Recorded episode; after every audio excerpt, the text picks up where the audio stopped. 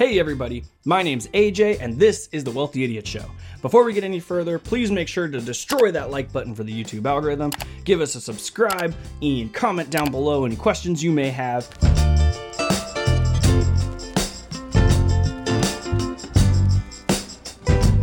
Sometimes you'll hear landlords tell people that if they don't like the landlord tenant relationship, they can just leave, or buy their own home if that's what they prefer. It's so simple. Just buy your own home if you're so upset. That, that's what he's saying, right? He's saying the person could have bought their own home, but the landlord jumped in and what, like overballed them? No, landlords don't want to spend more money than a house is actually worth. We're trying to undercut as much as we possibly can. The only thing I can think of that would change that scenario is the supply and demand. If landlords are eating up all the supply, that may have some effect. I think that's what happens here, like in the Bay Area. And the answer to that is allow people to build more so that they can profit, so that they can drive down prices, so that we can benefit. While you can take out a mortgage to finance buying your home, you will still need to pay a down payment if you want to own a house. And that will need to come from your savings. You can't take a loan out for a down payment pretty much anywhere. That means only someone with enough in their savings can even consider homeownership as an option. Meaning we've already filtered out millions of people from the just go buy your own house argument. So then where do you expect those people to live until they can save up enough money? And then we go back to the original argument, which is houses already exist. Just give them one. And then how does that work into perpetuity? That's like the most six year old response I've ever heard. So everything seems to filter down to this like we could just give people the houses that are already there without understanding that like how things work in terms of distribution. Then there's the fact that a mortgage isn't even guaranteed. Banks will frequently deny people a $500 a month mortgage if they think they're too risky, blaming a low credit score. But of course, see no problem letting that same person continue paying $1,000 a month in rent. Because it's not the same person taking the risk. The bank isn't taking the risk on the rent, the bank is simply taking the risk on lending the money. They could care less what you do after they tell you no it's not a comparison between the two. So the way that the system works is banks are not willing to take a risk on someone if you can't produce enough income to cover that mortgage. Even if you could afford it and you could find a way to afford it, they're not going to risk it. They've run the numbers and they figured out like, look, based off the number of people that default, we can afford this. And that's that amount is of default is is priced into that interest rate because they're trying to make sure that they're making money off of what they're lending out. And if you come in like, look, half of my income is going to go to my mortgage, and they're going to be like, no, too many people default at that amount. We can't take that risk. So you turn around and you're like, well, I got to pay even more for rent. Well, good news landlords tend to be able to take a higher amount of risk than banks. Almost as if the system has decided, like, look, someone needs to be taking this risk. What's the best way to handle this risk? And people were like, hmm, you know what?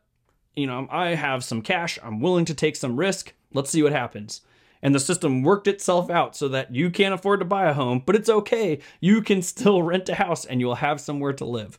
And if we just stop messing with the supply by artificially reducing it, they'd be able to rent out a small apartment when they left their parents' house, maybe with a group of friends. Then, as their life continued down the path, they may be able to get an apartment by themselves, then a small house, then maybe a larger house as they get a family. But because we restrict the supply so tightly, it causes the spiral of increasing rents and home values, and it makes things too expensive for people to to be able to afford. And that's what he's complaining about here. So it sounds like he's annoyed that you know rents are too expensive. They seem like they're not matching what people have. There's homes out there so why can't i just have one? I don't understand why this works. And he's attempting to grasp uh, like grasp arguments to say it's these people's fault that this doesn't work out the way i need it to work out. Most of the time you're renting somewhere. Your landlord is simply passing the cost of a mortgage off to you the renter. They'll pay the down payment because they have enough savings and you don't quickly make it back within a few months of renting the property out, and then cover the cost of a mortgage every month using your rent check. At the end of the day, you might have paid the full cost of the down payment and even the entirety of the mortgage, but they will own the house. You will leave with nothing, and they will be left with an asset. but you will be left having lived in a house for the time that you paid for it, right? That's how that's how renting stuff works. That's true for everything that you rent. You go rent a car, right? And let's say you rented a car for a month and you came back and you were like, man, I should own a portion of this car. what a stupid concept. Effectively for free. And this might make it seem like since you're essentially able to afford it, you could theoretically save enough for a down payment and just own the house yourself. But of course, that's an almost impossibly difficult thing to do when 30 plus percent of your paycheck already goes towards paying for housing every month, because you're forced to be a renter. Only those born into wealth can skip the renting phase and go straight to the homeownership phase. I mean, yeah, maybe, but where's the person supposed to live? So he's he's straight up admitting that if you can't afford to own a home, but you can rent, like if I can't rent, where am I supposed to go? Like, am I supposed to live in my parents' house until I save up enough money? Wouldn't that make me privileged? Then everyone else needs to rent while they work and save up enough for the down payment. So, really, the go buy your own house argument also doesn't apply to most people under 30. Then, on top of all this, there's the landlords who don't use this clever passing the buck trick with their mortgages, and whose rent checks are pure profit. Just as an example, 45% of landlords in the UK have no outstanding mortgages whatsoever. Every cent you send their way goes directly in their pockets. They have the asset, and simply because of that fact and nothing more, so? they collect the money. So, so if you can't afford to buy your own home, after all, millennials have 35% less wealth than previous generations at the same age, a singularly high mountain of student loan debt, suffer from the fact that housing prices have been on an upward trajectory their entire adult lives, and around 70% say that they are waiting to buy a home because they simply can't afford it. What are you supposed to do? Maybe stop restricting the supply of homes and stop supporting governments that do that. And then problem solved. People can rent and renting would be affordable. Don't know why rent is hated on so much here. He's like, you know, people are rent, they can't afford to buy a house, so they have to rent. Okay. They have a house though. Like so you're paying for the service that's being provided. I don't I don't see what the issue is there. He made the point that people aren't don't have enough wealth and they're bridled with a ton of student loans. This is what this channel exists for. So I've said on here before, student loans, don't get them unless you can prove an ROI on the loan that you're getting.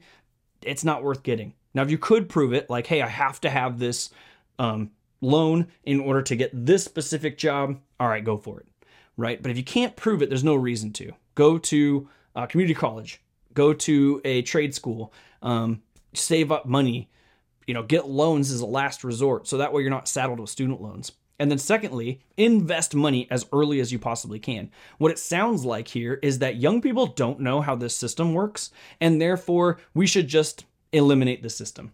Maybe watching The Wealthy Idiot Show and liking and subscribing is the answer.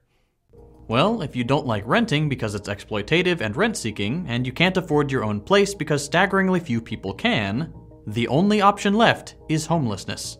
And homelessness, apart from being one of the most brutal, crushing situations a human being can experience, also happens to be pretty much illegal all over the country.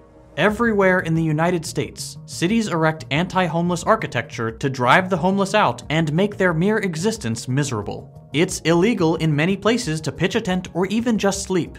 And cops will happily enforce these laws, or enforce the anti homeless law they imagine must exist even when it doesn't. Cops frequently destroy homeless camps, beat the homeless, or otherwise make their existence hell. And once again, landlords know this is the alternative. Mm, it's not the alternative. Most people are capable of finding someone to go live with, family members to support them, and especially in areas of extreme emergency. Some people are not. They do need to find homes. And we do have a lot of services in this country to help people with homes, and a lot of them are abused. So it sounds like, again, we need more homes so that we can increase the supply and drive down the prices. You notice that he showed video of California, Los Angeles specifically, and their homelessness problem. And it's interesting that the highest homeless in the world occurs in the places where we restrict the amount of available houses for people.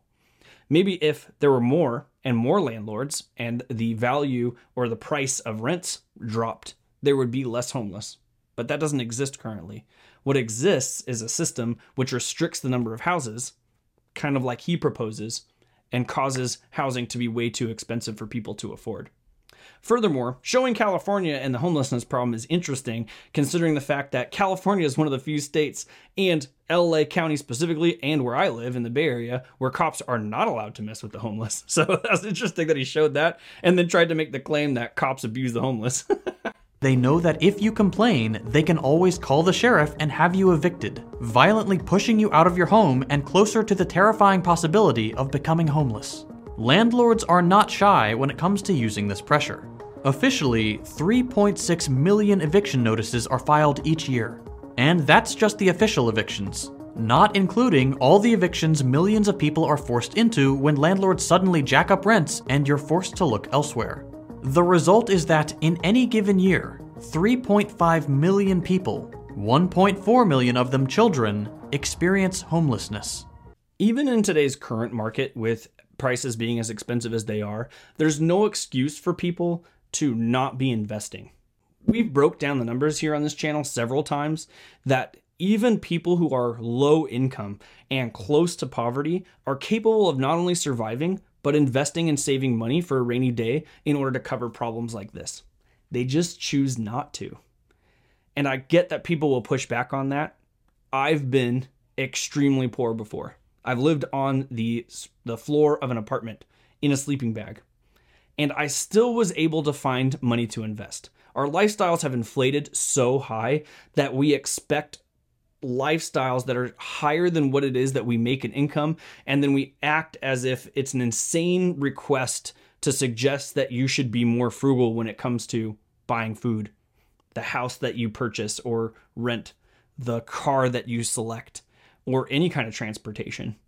I think the problem again leads back to we need to be more financially minded and financially educated and we're just not what all this means is that every lease you've ever had has been signed under duress. While you technically have the freedom to choose what landlord you sign a lease with, most people do not have the freedom to not sign a lease at all.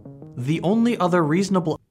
That's like saying that any restricted um, item, like food, clothing, for water, for example, is an item that you're purchasing under duress because you have no choices. And yet, most food is pretty cheap relatively. I mean, it get, it's expensive now, but it's fairly cheap relatively. If you go to a grocery store, you can find some cheap stuff. When I went apartment shopping, I went around to a bunch of different apartments and I found one that had the amenities that I wanted that was actually cheaper than my competitor. And by nature, that kind of shopping drives prices down. So again, more availability will allow people to make selections, forcing people whose selections aren't as good to drive their prices down in order to compete. And that's the cycle that we want to produce. That means that those who control the supply, landlords, can create artificial scarcity to jack up the prices. Since when push. But how, how do they create artificial scarcity? How can I affect the scarcity of anything? Where's this artificial scarcity coming from? Who is restricting the building of new apartment complexes and new houses in the Bay Area? Who prevented the amount of building that happened every decade before in the last decade here? It wasn't landlords. Landlords didn't restrict that. So far, all these have been generic problems with landlords. But then there are all of the specific consequences of this system. For starters, in the US, a lot of the housing supply is not held by individuals, but by investment firms. Further proof that it's not work that makes landlords money, by the way, it's literally just the ownership of assets. Hundreds of thousands of Americans, whether they know it or not, are renting from Wall Street. For profit firms, as opposed to individual investors, control around 45% of the housing supply, or 21.7 million individual units according to Pew. As a for profit venture, housing owned in this arrangement usually comes with even worse conditions than a quote unquote normal landlord tenant relationship. Renting from Wall Street comes with aggressive rent hikes, fee gouging, and high rates of eviction. This is because investors have found that Although tenant turnover costs companies an average of $1,500, they can easily recover that cost through late fees, court fines, or retaining tenant security deposits. And since shareholders demand that profits consistently outpace inflation, that cost gets passed on to renters. In other words, you. This means for profit firms will make sure to make a profit by any means necessary. The perpetrators of these acts are companies like Blackstone, the world's largest real estate management firm. which should obviously not be confused with BlackRock, the mega firm that also invests a ton into housing, $120 billion by their own admission, and which has multiple former high level employees in the Biden admin. Nor should it be confused with Blackwater, the private security company hired by the US government that guarded the homes of the wealthy during Hurricane Katrina and was given the license to shoot people simply trying to flee one of the greatest disasters in American history. Three very different, totally normal companies that should absolutely not be mixed up. So, a bunch of people on Wall Street who have connections in the government are purchasing properties, and then the government is restricting supply, thereby increasing the value of their investments and also inflating rents. So, what's the answer to that? I would feel like there's only one logical response to that one, but I have a feeling that he's going to go for the answer of those people in government who are obviously corrupt need to somehow produce an uncorrupt result of just getting rid of this whole system. Affordable or even free housing is not only feasible, it's the norm in plenty of places around the world. When you take profiteering out of the equation, you free up funds that can go into making public housing amazing and available to all. The way socialists in Vienna, for example, have created public housing that not only looks great, but fully houses 62% of the city. If all landlords do is orchestrate the process of a home going to someone who needs it, but do so while skimming huge profits off the top, never reinvesting that money into making the property better, and keeping out millions of people who desperately need it, it's not hard to imagine a city or national government being able to do the same thing better, without all the awful rent seeking. So this is like a common argument for. I mean, he's kind of a self-proclaimed socialist here. I'm, assuming. I think he said he was a leftist at the beginning and then a socialist just now. But the argument that people making individual private transactions that are best for themselves can somehow be handled by a bureaucrat thousands of miles away better is is a crazy concept we have tons of housing here in California that's made for the poor and homeless. It's, it's an extremely large business, right? You have people who come in and are like, we need to solve housing. Let's spend crazy amounts of money buying up property that somebody owns and hiring construction crews that are generally wealthy and connected to build all this housing for all these people that can't afford it. So we build it all. And then what happens? It doesn't solve any of the homeless problem. We often build houses in places where the homeless aren't, or we build properties that fall apart easily and quickly, or the homeless come in and destroy the properties because they have no vested interest in keeping the properties nice. So then what do we do the next year? Hey, exact same landowners and exact same construction firms. Can you do the same process all over again? The government is a terrible source for uh, connecting private transactions. So it sounds like he's back at the beginning, which is we don't have enough supply, the prices are going through the roof. And we're going to solve that by giving the very same people who corrupted the supply to help Wall Street the power to decide how the supply should work for everyone in all cases. That's kind of an insane response. Free or at least affordable housing, provided with the goal of safely housing the population, not for the passive profits of those who hold housing for ransom, can be our reality. It doesn't have to be just a dream. All we have to do is cut out the middleman. All right, that's the end of the video. Sorry I'm so passionate about this topic. I thought that his response was fairly juvenile and crazy, and I had to like I had to just discuss it with you guys and let you know how I felt. I understand that not everyone's going to agree with me on this one. I feel like the best solution to reducing the cost of homes is to build more homes, right? In anything, in any market, supply and demand will balance those things out. Now imagine if someone was freely able to just build a home here in California without the regulations and without the the government bureaucracy, we just built a property like we, we bought cheap land somewhere on the outside of town and we built a house on top of it. I could turn around and sell that house for three, four times the amount of money that it took me to build it. With that amount of profit, it would drive tons of investors into building homes in order to take advantage of that market. And then eventually, as more homes saturate the market, the value will slowly start to decrease until we start to hit, the equilibrium. Right now, the equilibrium is falsified by an artificial retraction of properties by the very same people he is looking to have solve the problem. It's just not going to happen. But the reason I picked this video is for personal levels, we can't really control what everyone else is doing. We can, you know, like this gentleman here, we can say, like, yeah, the world should be like X and then hope, you know, someday that that occurs. Or we can live within the system that we live in and we can understand how to play by the rules that are given to us. And here at the Wealthy Idiots, we're trying to give you that information as best we can so that you can play the game and become successful and become one of the people that this guy hates so much. So if you want to become one of the people that this gentleman hates, please hit the like button. If you disagree with anything I say, I'd love to hear it if you comment down below. Check out wealthyidiots.com and I'll see you guys next time.